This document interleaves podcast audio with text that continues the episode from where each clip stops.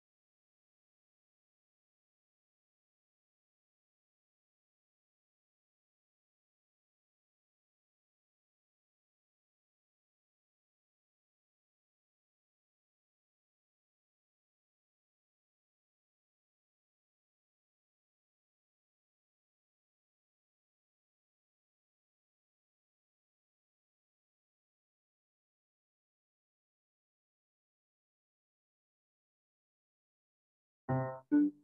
you.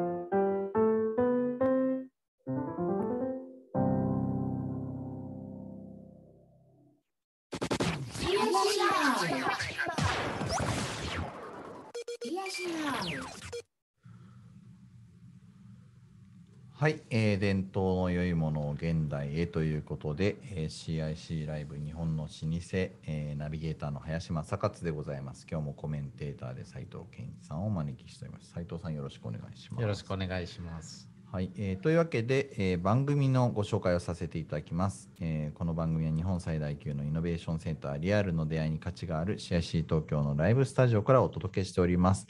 えー、快適なレンタルオフィスと起業家が集まるコミュニティを提供する CIC 東京で現在レンタルオフィスの入居者を募集しております。えー、CIC 東京のオフィスとかコワーキングスペース、このスタジオとかも含めてですね、施設を見学したい人は CIC 東京と検索して、ホームページからお問い合わせをよろしくお願いしますということで、日本の老舗でございます。はい、えー、老舗の定義ですね、老舗とはということで、3代100年同業で継続し、現在も制業であると。これは、えーと、東京ですね、江戸の、えー、集まり、東都の連会さんが掲げている、えー、老舗の定義です。うん、はい、えーで、老舗企業3万3000社。これはですね、えー、帝国データバンクがですね、100年企業という区切りで、えー、お探しになられて、えー、3万3000社日本にあるよと。これはもう世界で見ても圧倒的な数字でございまして、まあ、日本の、えー、平和さ、えー、ですね、文化レベルの高さっていうのが、えー、こちらで、えー、伺い知ることができるかなと思います。で内閣府ですね、知財計画ということで、毎年、えー、出ているものなんですけど、今年も、えー、出まして、その中で、えー、老舗、えー、自体をクールジャパンのですね、戦略的な、えー、コンテンツの一つとして磨き上げをしていきましょうということが書かれております。はい、というわけで、えー、本日はですね、えー、お待たせしました、麹屋三左衛門の29代、29代ですよ。すごい。すごいですよね。29代目のご当主であります、えー、村井雄一郎さんでございます、えー。村井さんよろしくお願いします。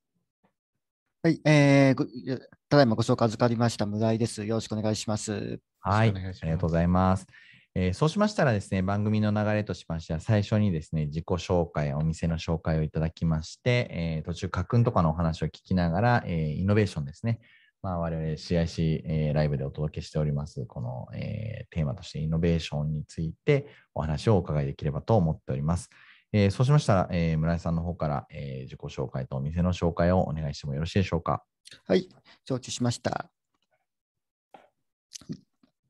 えっと、今、共有できてますでしょうか？はい、えー、私、えー、麹屋三左衛門29代の当主をしております、えー、村井と申します。えー、私どもの、えー、会社がですね、えー、創業が室町時代と伝えられております。で、まあ、私が29代ということですけども、私自身は今41なので、えー、私自身が別に長生きしているわけではなくて、えー、あのなのであの歴史がありますねと言われても、あの私は別に普通のあの中年ですんで、って言ってしまうとあれですけれども、はい、まああのーまあ、長いというのはありがたいことだとは思っております。で、えー、所在地が豊橋市、愛知県でやっております。はい、で、えー、事業内容としてはですね、えー、業務用の種麹の製造販売、それからまあ各種発酵食品関連というようなことをやっております。で、関連会社で株式会社ビオックという、えーまあ、研究製造を中心にした会社を持っております。で、まあ、グループ全体で27名で、えー、売上高がまあ4億円、まあ、5億足らずというところの、まあ、典型的な中小企業で、長くやってる割には全然売り上げが中小企業な会社です。でですね。で、えー、まあ、歴史というところで、もともと京都で創業をしておりました。で、えー、室町時代の後期にですね、13代将軍、足利義輝さん、えー、大体織田信長とかが生きてた頃と同じぐらいの時の将軍ですけど、はい、からあの種子事業をやっていいよと許し版を賜りました。まあ、実際にはあのもうちょっと前から業としてはやっていて、でまあ、認められていただいたというふうに考えられております。で、えー、この時の許し版と言われるものが当社に現存して、えー、と伝えられております。今、この写真で出ているものですね。で、えー、江戸時代からまあもうずっと、えー、その後えー、キャタネコ事業をやっておりました。えー、大体当時で京都で、えーまあ、2件、江戸時代頭で2件、後期になってくる4件プラスアルファぐらいだったというふうに、えー、伝えられております。で、じゃあなんでさっきの通り、あの豊橋市に来たかと言いますと、あの私の祖父がですね、まあ、本家のさんなんで営業部長みたいなポジションだったんですけれども、まあ、あのよく言えば、あののれん分けで悪く言うと、あの兄弟喧嘩しまして、で、豊橋の方にあのやってきまして、もともとあの、うんまあ、あの知人の縁があったということと、まあ、その頃新幹線まで東京、大阪の、まあ、真ん中だから、あの証券的にもいいだろうというようなとこです。あとまあ発行が愛知県盛んだったりするので、っていうところでまあ豊橋に入れて分に独立したんですけど、あの京都の長南さんの方があの閉業、廃業することになりまして、で、あの飛び出したこっちが本家になったというような格好でございます。で、えー、その後、えーまあ、父がちょうど私ぐらいの時、まあ、父が当主になった時にですね、あの麹屋三左衛門って名前だとちょっとあのまあ、古めかしすぎるということですの、要は農水省とかの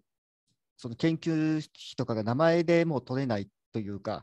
株式会社工事屋三左衛門だとそういうバイオ的な仕事がやりづらいということで、で、まあ、ビオックっていうのを父が作りまして、うんうん、で、えー、今その2社体制で、で、私があの35の時に、えー、代替わりをしまして、えー、今に至っております。で、えーと、こちらもちょっとアップで見ると、えー、わかりますけど、あの京都の時代から伝わっているあの黒板ですね、あの例の許し板になります。で、あのまあ、これにこう黒色でハンコだったので、黒板っていうのがまあうちの、まあ、屋号といいますか、えー、称号だったので、あの業界の人にあの黒板さんと呼ばれております。へうん、ですね。で、えまあ、先ほど話している通り、日本に数社しかない種麹というものをあの製造、販売している会社であります。えー、と今現在、日本で億単位売上上がっているところで5、6社というところですね。うん、まあ、非常に珍しい商売しています。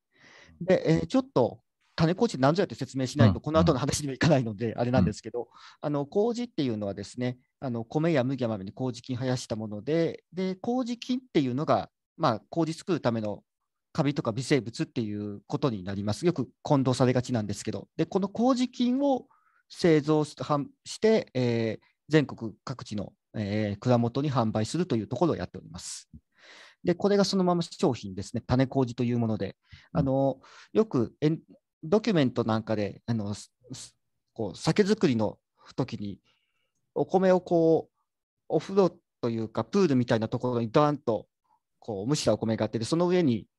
で杜氏さんが缶に入れたものを振って緑の粉が落ちるシーンって1回ぐらいご覧になったことあるかなと思うんですけど、その緑の粉の中身がこれで、その粉を作ってるのが我々という、そういう仕事をしております。ですね。で、まあ、製造方法はちょっと、えー、深く立ち、ちょっとマニアックになっちゃいますけど、普通の麹が3日でできるとこうちはさらに4日かけて麹作ってですね、その緑の胞子を回収して、でそれを商品として、えー、全国の蔵元に提供するという仕事を、まあ、600年前からやっております。で、この種麹とを使って、まあ、全国の味噌屋さん、醤油屋さん、清酒焼酎といった醸造メーカーさんはですね、麹酢を作って、それぞれの商品を作られているという格好になります。えー、基本的にはですね、醤油のよっぽどの大手クラスでなければ、えー味噌、清酒、焼酎、みりん酢、それぞれ業界1位のメーカーも我々のようなところから麹菌を買っております。うん、で、えー、そうですね、実は日本の多くの醸造メーカーは、こういった麹菌の専門業者から麹菌を買ってます。うん、でえー、うちはですね、まあ、全国で3000社以上、そして、えー、今あの、和食の海外進出ともだって、海外でも味噌やお酒作られる方増えてきてますけど、そういったところにも、えー、使用いただいているというような、そんな仕事をしております。というところで、まず、あのちょっと珍しい職業だと思いますので、仕事の紹介も含めてあの紹介させていただきました。ありがとうございます。えー、皆さんというか、斉藤さん、どんなお仕事か理解いただけましたでしょうか？はい、あの、私、多少、日本酒の業界を少し勉強させていただきましたので、あの、お名前はよく聞いておりました、はい。ありがとうございます。そんな中、自己紹介といいますか、村井さん自身のお話も少ししていただいてい。いですか？はい、そうですね、私はですね、あの大学はあの経済系を出まして、でその後あのアメリ家であの MBA を取って、えーで、それでまあ実家に戻りました。で、他の老舗の後継者さん、結構あの他で修行される方も多いんですけど、ね。私の場合はあの、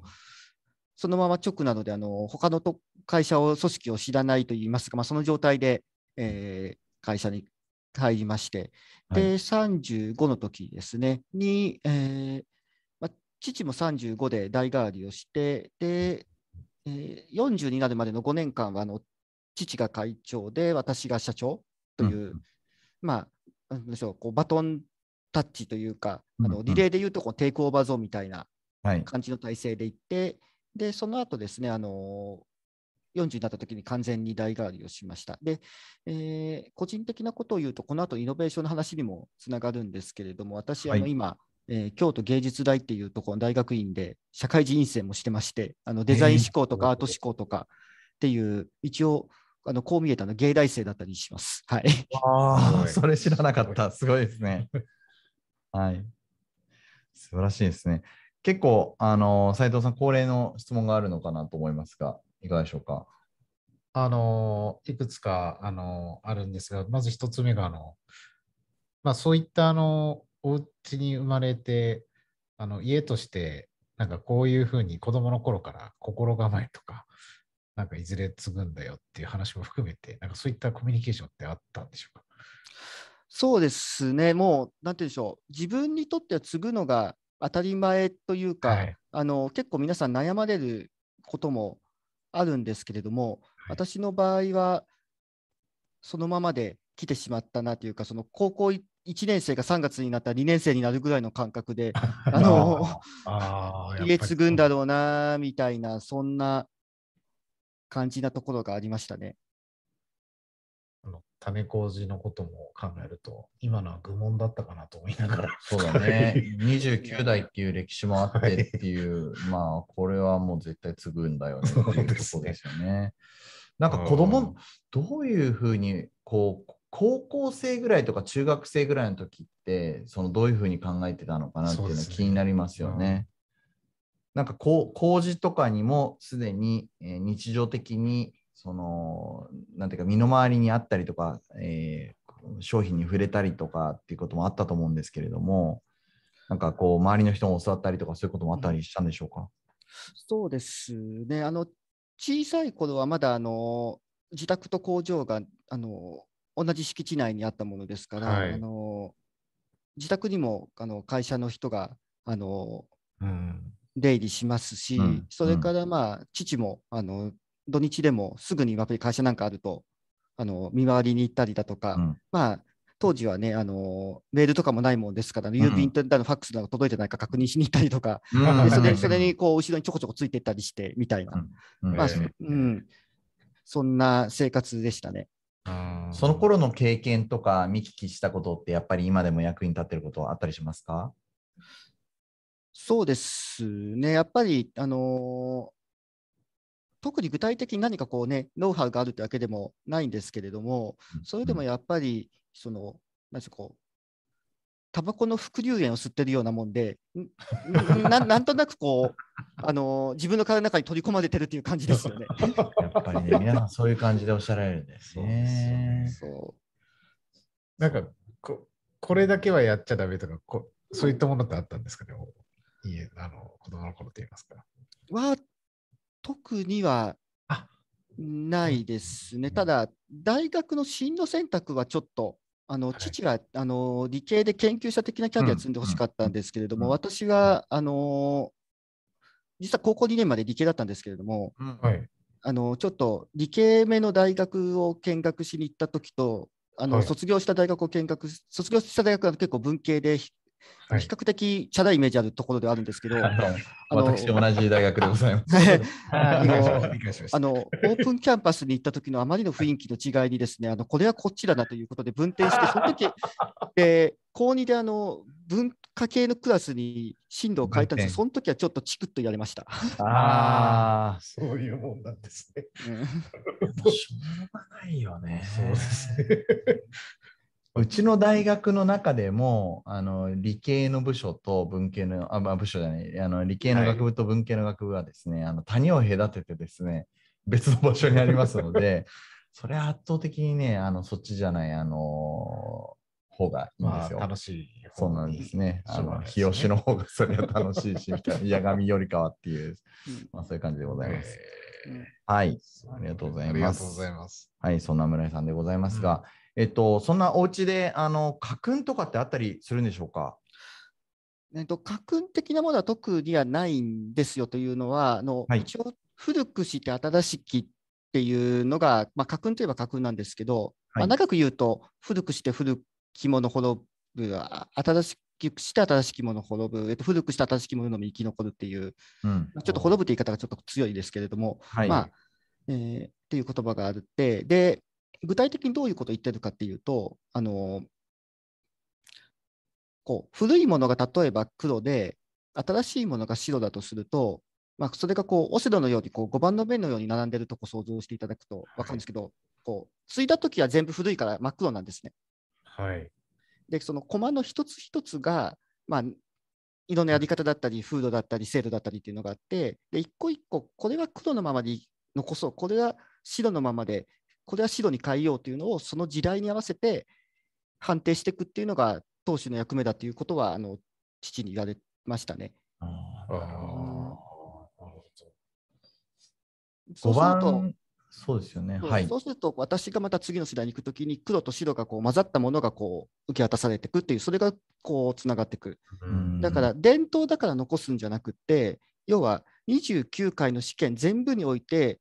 黒のまま維持されたから伝統って大切なんだよっていう。そういうことですね。伝統だから残すんじゃなくて、各世代のその時代の変化のチェックに耐え抜いてきたから、結果として伝統になってるっていう方が感覚としては、うん。あーうん。うん。だから、まあ、違えば、その時のご当主がひっくり返してるわけですね、白く。そうです、そうです。うんうん、なるほど。そうやって、じゃあ、残ってきたものがずっと黒だったものはずっと黒だろうし、ずっと白だったものはずっと白だろうし、まあ、それはい29回テストしてきて、それ結果、今の時代に適合しているものが残ってるっていうところですかねで。すね。そうです、そうです。うん、うん、なるほどですね。工事とかの変化とかっていうのをぜひお伺いしたいですね。いやーこの後、イノベーションのところでもお伺いするんだと思うんですけど、この後でお伺いした方がいいのか、今聞いた方がいいのか、村井さんどっちでしょうか？じゃあ、今やってる事業も含めて、ちょっとお話しできればっていうところだと思いはい、ますので、お願いしはいまそれでは改めて、えーと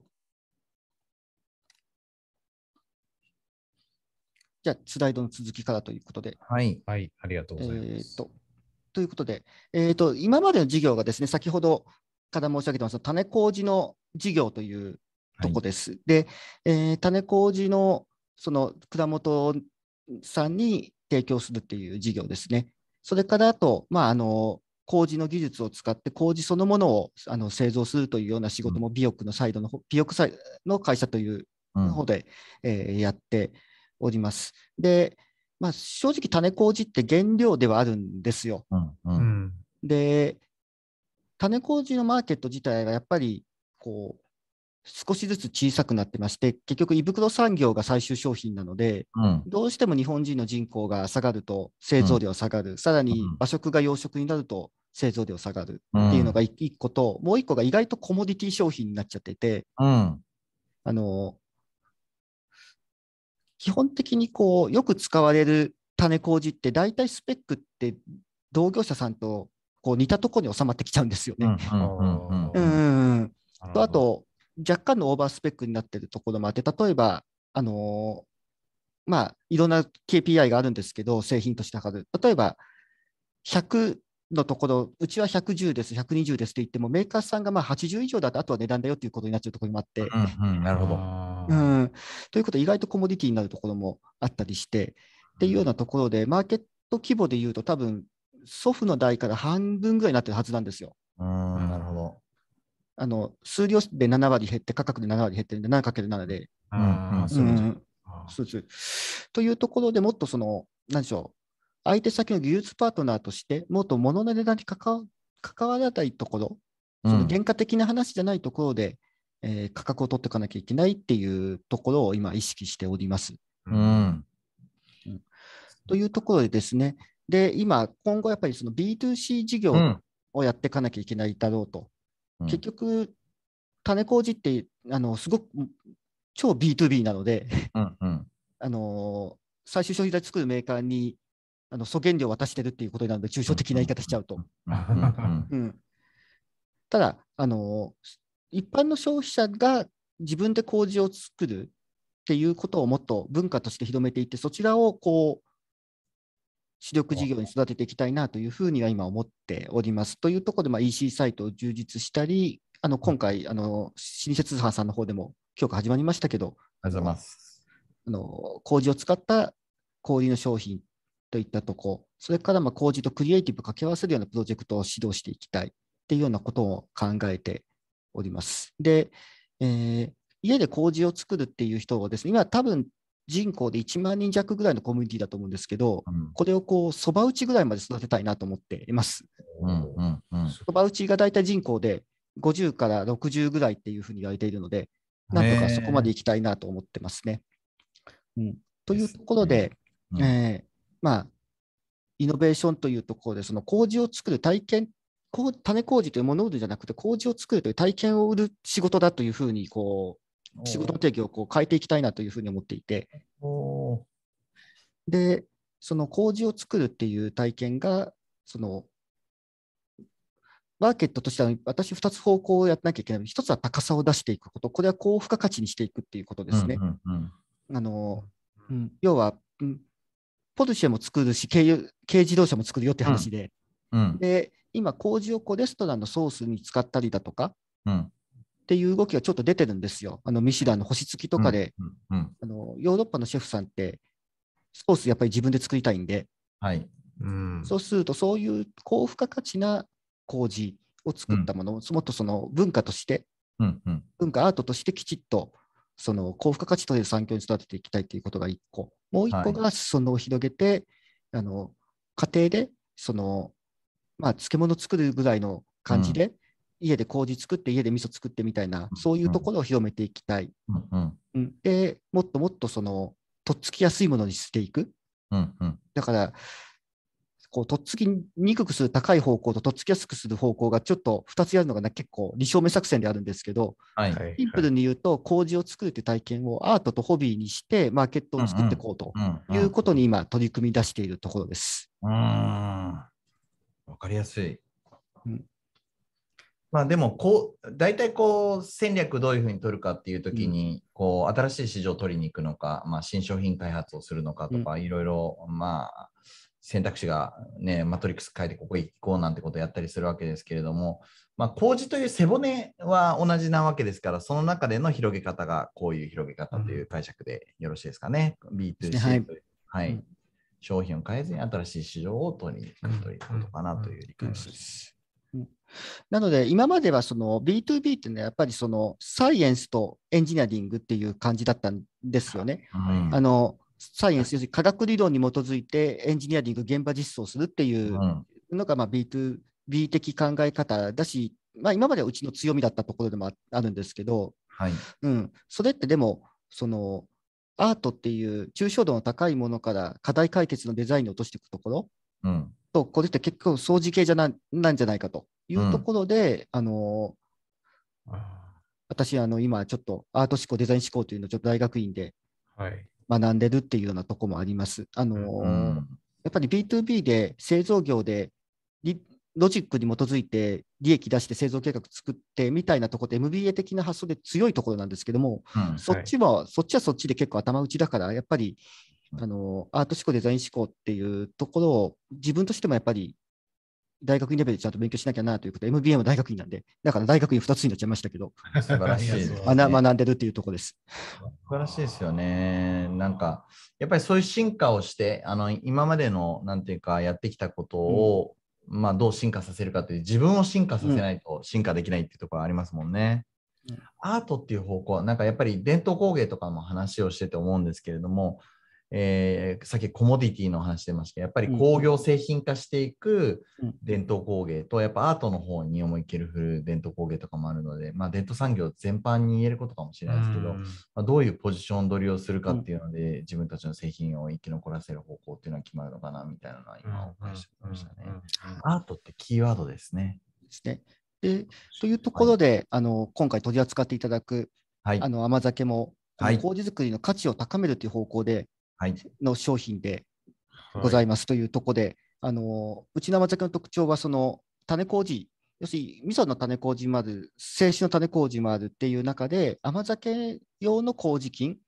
ていうのを厳選して、うん、まあ、自社で米麹から作り上げた甘酒というシリーズになっております。で、麹菌ってこういろいろ種類があるんですけど、我々は種麹メーカーだからこそ、その甘酒のための種麹ができるんだよと。うん。うん、で、その麹をデザインしていく、麹は散財もの麹作りとして、その今まで積み上げてきた職人技を融合していく、そして味とか香りとか見た目とかお客様の求める商品もつけて麹作り最適なノウハウを用いて、えー、うちの甘酒を作っております。うん、というところで、まあ、その甘酒にとしてはですね、非常にこう、芳醇な麹の香りと、あの、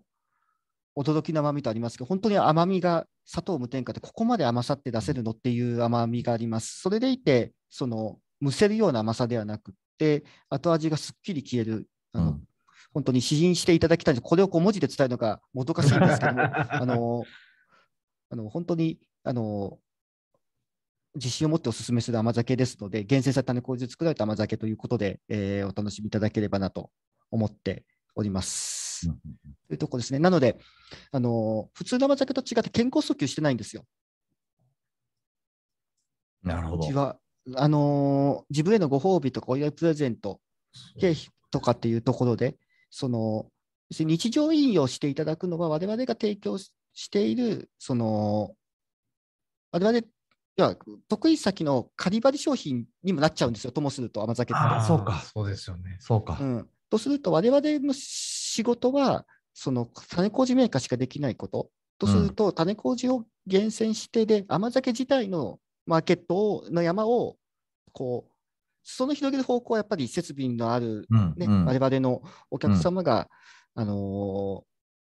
ー、熱心にやられている領域なので、そこはやっぱり踏み込んじゃいけない。そうじゃなくて、あの甘酒の,、その1杯あたりの単価をどんどん高く頂点を、さっきですけど、頂点を上げていくっていう、っていう、そこで新しい価値をこう乗せていくっていうのが我々のやるべき仕事なんじゃないかなということで、えー、そういうコンセプトの商品を作っておりますというとこです。やっぱり裾野がしっかりしてると頂点が高く作れるので、やっぱりあのそういうとこありますよね。でそこのやっぱり裾野の広さっていうのは、我々のお客様である、うん、その味噌メーカーさん、うん、えー、製酒メーカーさんが作られてきた歴史伝統なので、やっぱりそこをこう、土足で入ってくるようなこともしちゃいけない。そんな中で我々がじゃあ麹の一文化の発展っていうところになってくると、もっと文化的な価値を高めていくっていうのが、あの我々が業界に対して貢献できる仕事かなというふうにも思ってます。うん、ねアートとしての工事、ね、やっぱりこう付加価値を高める、工事っていいんだよ、すごいんだよっていうのをどう世の中に知ってもらうかっていうところをあのやっていただいているのかなというふうに思いますね。うん、でも実際こう工事、えー、どうでしょうね。あのー、若い子たち、まあ今日もね、エンジニアとかいてくれますけれど、皆さんからすると麹っていうとやっぱり古めかしいものに感じたりとかっていうのはあるかもしれないんですけれども麹って実は、えー、時代に合わせて変化してきてるっていうのもありますね。そうですね。あのーうん、基本的なところやっぱり変わってはないんです。やっぱり生き物なので、うん、はい、あのー、人類の歴史レベルで見たらあの誤差程度にしか変わっ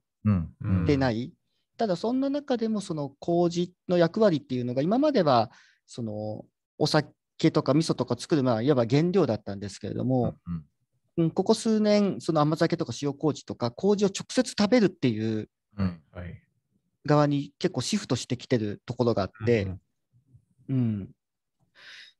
そういう意味で言うと作り方とかって変わってくるんですか、変わります変わります。うん。結局原料としての麹ってその後の醸造の工程のために最適な麹を作るっていうのが目的だったんですね。うん。うん、なので実のところ味とか見た目とか香りとか美味しさってそこそこ評価基準じゃないというかそもそもその例えば醤油や清酒だったらそれこそ途中でろ過で取り除かれちゃうわけなんで 味噌も味噌も途中でお塩入ってきちゃいますしね。はいはい。ちゃんとワークするかどうかの方がそうそうそうそういうことです。うん。それに対して麹をそもそも食品として食べるっていうところのマーケットがこれだけ出てきたっていうのは結構ここ10年ぐらいの動きの話なんですね。うん。うん、その変化自体はどういうふうに捉えられてるんでしょうか？もなんかここ10年の変化といいますか？私はあの基本的にはいいことかなと思っています。あの麹を作る側からすると麹っていうのがその原料であってこう身近じゃないブラックボックスだったところから、そのキッチンに並ぶものになったっていうのはそのまあ麹という文化に触れてほしいなって思う立場からするといいことだなというふうに思ってます。あのーご東大でおやりになられてきたこうイノベーションというところ、うまあ、お父様とやってきたビオックとかもありますね。うん。でなのでどういう方向にこう今イノベーションを起こしていって、まあ、どこを今までのものを、まあ、黒の黒ものをずっと黒のまま守っていったりって、ここら辺はどういうふうにお考えでしょうか？そうですね。あの基本的にやっぱりビオックっていう技術のメーカーでずっとやってきて、技術的にはあのまあ、同業者で怒られるかもしれないけど、やっぱり今ナンバーワンだという自負はしてます。まあ、同業者さんもじ自分がナンバーワンだと思ってるかもしれないですけど、自負はね 自由ですからねもう自負は自由なので、あのナンバーワンだというふうに自負をさせうん、ていや、素晴らしいこと。もらってます。ただ、やっぱりそうすると技術的に正しいっていうことはきちっとやっぱり守っていかなきゃいけない。だから健康訴求とかも、そのなんとなくイメージで効能がないものを訴求するっていうのはやめようっていうのは心がけています。うんあのよく麹菌が生きて届くとかってありますけど、絶対生きて届かないんで、言った。すごい。届かないで届届かないです。うん。であの、ダイエットのために酵素が効くって言いますけど、はっきり言います、効きません。はい。なんかそういう、そういうことはやめようよと。うん。だからでで健康測定したらどうしてもそっちにをあーせずに行くって相当高等テクニックが必要なので、はいはい、うん、はい。もう、うん、だったらもっとそのシンプルに麹作るの楽しいよね、美味しいよねっていうところで行こうという、そういうのは訴求ポイントとして心がけてはいるところですね。あそうなんですよねうん。そうなんですよ。ついつい言いたくなっちゃうんですけどね、麹とかね。これが腸に届いてとかって言いたくなっちゃいますよね。そうです。で、腸にはいいんですよ。だからまうんた説明はまどろっこしくなっちゃうんですけれども、その酵素自体が届くからいいんじゃなくって、その酵素が例えば、その例えば塩麹とかに漬物にすると、うんうん。うん、その酵素が働いて、そのお肉だとか素材が柔らかくなったり、栄養素が取り入れやすくなるから体にいいとか、腸に効くっていうのも、もともとその麹によっていろんな栄養価が高まってるから、その栄養が効くことによって体にもいいし、それからあの取りづらい栄養が取りやすくなって、うん。結果として健康になりますよというのは言えるので、遠回りかもしれないけど、そこはちゃんとあの説明しようと、ううん。ん。うんはい。それはポリシーとしてやっていこうと思ってます。やっぱり今、こうワインも美容とかね、あのできるだけ生生酒とかもそうですけども、まあ、そういったものが好まれるような風潮が、うんうん。出てきてますけれども、やっぱりもともとそのお米とか、えー小麦とかもそうですけどなに人間がダイレクトに取り入れるには実は結構穀物って強いあのもものなので、そういうのを金がな形してあげるんだよっていうところがあの話だと思いますので、まあ、そういった正しい理解っていうんですかね、なんかそういったところ。を伝えていくただ、それって結構マーケティング的にはめんどくさいってステップ踏むことになっちゃうので。そこはジレンマではあるんですけれども、やっぱりあのそこは技術的にトップメーカーで、で研究論文何本も出して、でまあ美容の方だと、例えば学会の審査員的な仕事も来てる中で、うちがやっぱりそこは破っちゃだめだし、逆に言うと、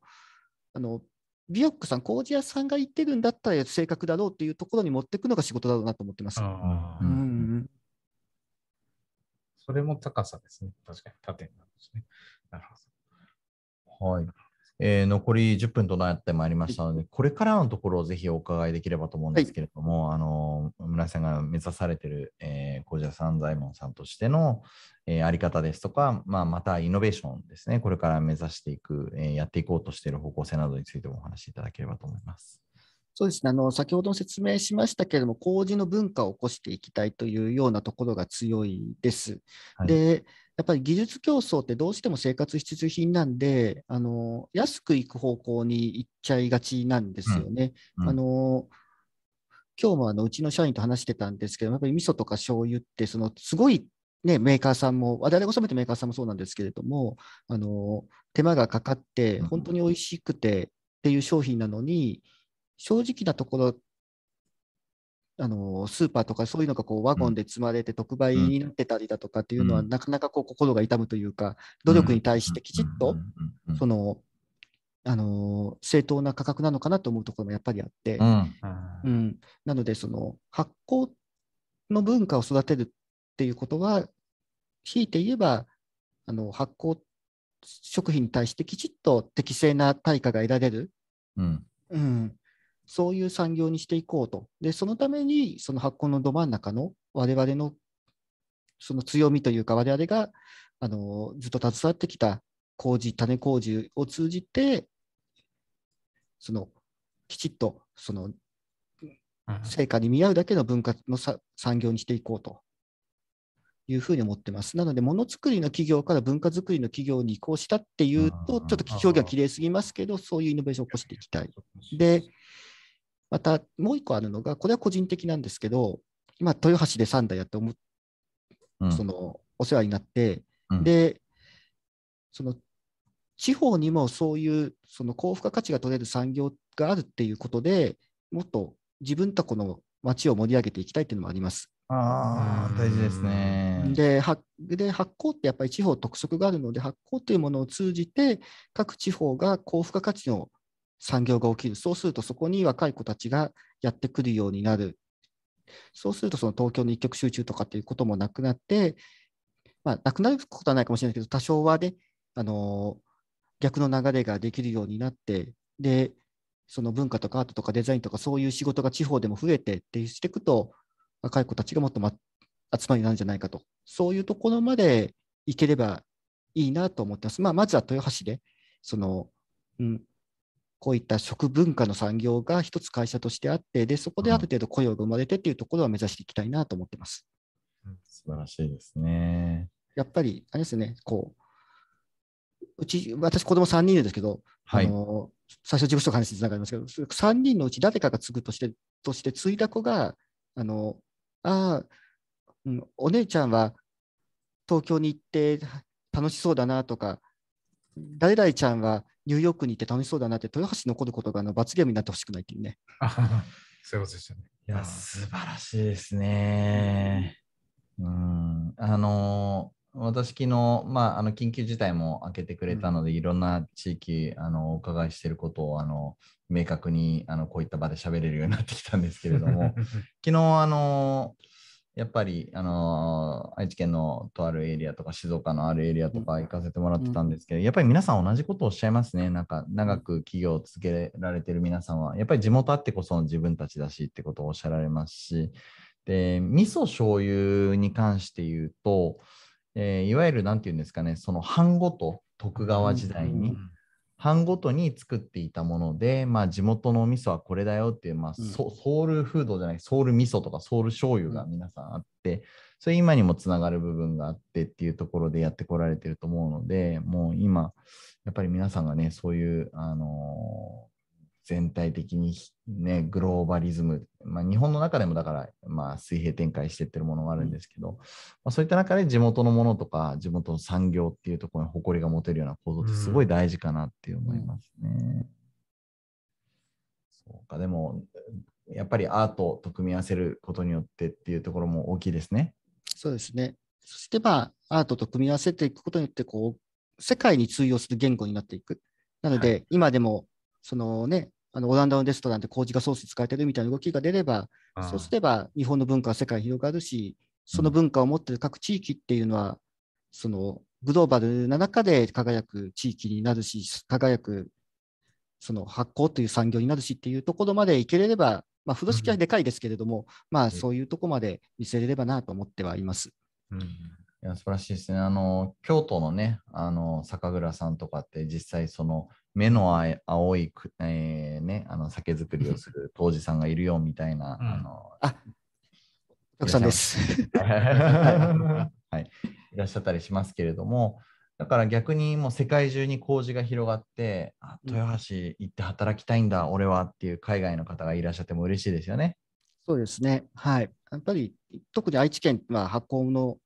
文化も強いところなので、まあ、発酵のメッカみたいなことになればありがたいなと思いますけれども。も。う何せね、あの徳川軍団が強かったのは、あの豆味噌。はいはい、あのタンパク質が多い豆味噌を食べてたから頑強なあの武士の体が出来上がったんだというようなことを、うん、あの一引さんっていうですねお味噌のメーカーの方が、老舗のお店のメーカーの方がおっしゃられてましたけども、そうなんですよね。だからやっぱり発酵って日本の中で、まあなんかアジアが特に得意とする文化なのかなと思っていて、うん、日本さらにいろんなあの特徴ある発酵食品、えーとまあ、お酒もそうですよね。そうですね日本酒なんか奇跡的な組み合わせで出来上がってる製品、もあれも奇跡の連続で出来上がってるので、うん、ああいったものをやっぱりあの出しているのだっていうあの自信をなんか日本人が持ってもらえると嬉しいですね。ですね。本当に、うん、やっぱりその目に見えるものだけじゃなくて目に見えるものが素晴らしいのはもう大前提の上でそこにさらにその目に見えないものの価値っていうのもやっぱり高めていく必要があるかなというふうには思ってます。斉、うん、藤さん、マーケティング的にもいろいろあのアドバイス的なところもあると思うんですが、いかがですか？なんかあの、先ほどのあの高付加価値の高さと広さみたいなところは、はいうん、同時にっていうのは結構難易度が高いことだったりはするんですけど、なんかあの日本人全員が、あ僕、一回体験したことっていうのは、うん、広がりやすいなと思ってるので、うん、あの日本人の DNA の中にそういった麹というものがあるので、うん、そこがすごく高さも広さも分かる民族なので、若い子も血として分かりやすいんじゃないかなと思うので、どうなんか美味しいとか、なんか本能的なものにより訴えられるといいのかなというふうにすごく聞いてましたけれども。あと僕としてはなんかちょっと一点だけ聞きたかったのが、そういうふうにちょっと B2B から B2C に変わるっていうのが結構大きな意思決定な気がするので、なんかそういうところをどういうところで思われたのかなっていうのはちょっと、あの今度ゆっくり改めて聞きたい。そうですね。すごくストーリーが多そうだなと思いまして。はい、そうですね。うんただなんかこのあの若い子が直接麹を食べるようになったとかあのそういったところっていうのは何かしら時代の変化だとは思うのでここから先は日本が工事を誇れる時代になるんだろうなというふうに聞いてました。ありがとうございます。はい、えー、っと、時間の方もあっという間という感じで、残り2分少々となってきたんですが、はい、えー、最後にですね、えー、ぜひですね、まとめとして見ていただいている皆様に、村井さんから、えー、メッセージがありましたら、はい、まとめとしてお願いいたします。そうですね、えっと、見てらっしゃる方って、こう、後継者の方とかが多いの一般の方ですかね、比較的、はい。そうですね、あのそういうやっぱりあの麹っていうものに親しんでほしいなと思います。で、あの麹を作るっていうことも訴えあの、ね、お話ししましたけれども、まずはやっぱりあの毎日の食事の中であのいきなり切り替えるみたいなことではなくて、今日はちょっとあの醤油もこだわって選んでみようかな、今度の買い物はとか、そんな感じで少し、あの興味を持って、あのちょっとあの調べてみるといいますか、あの調べてみても店頭でこう、ね、あの各社のパッケージをあの読んでいただくだけでも各社の思いってつな伝わりますんで、そうやって関心を持っていただければなというふうに思います。はい。まあ、まずは関心を持ってもらって知ってもらってというところから、まあ、体験してもらってですね、徐々にファンになっていただきたいなというふうに私も願っております。はい、というわけでですね、本日もですね、CIC ライブ、日本の老舗、本日ゲストはですね、えー、工事屋三左衛門の29代目のご当主でいらっしゃいます村井雄一郎さんでございました。村井さん、ありがとうございます。ありがとうございました。はいありがとうございました。えー本日コメンテーターは斉藤健一さん。ありがとうございます。えーナビゲーターは私、えー林正勝がお届けいたしました、えー伝統の良いものを現代へということで、日本の老舗でございました。皆様ありがとうございます。村井さんありがとうございました。ありがとうございました。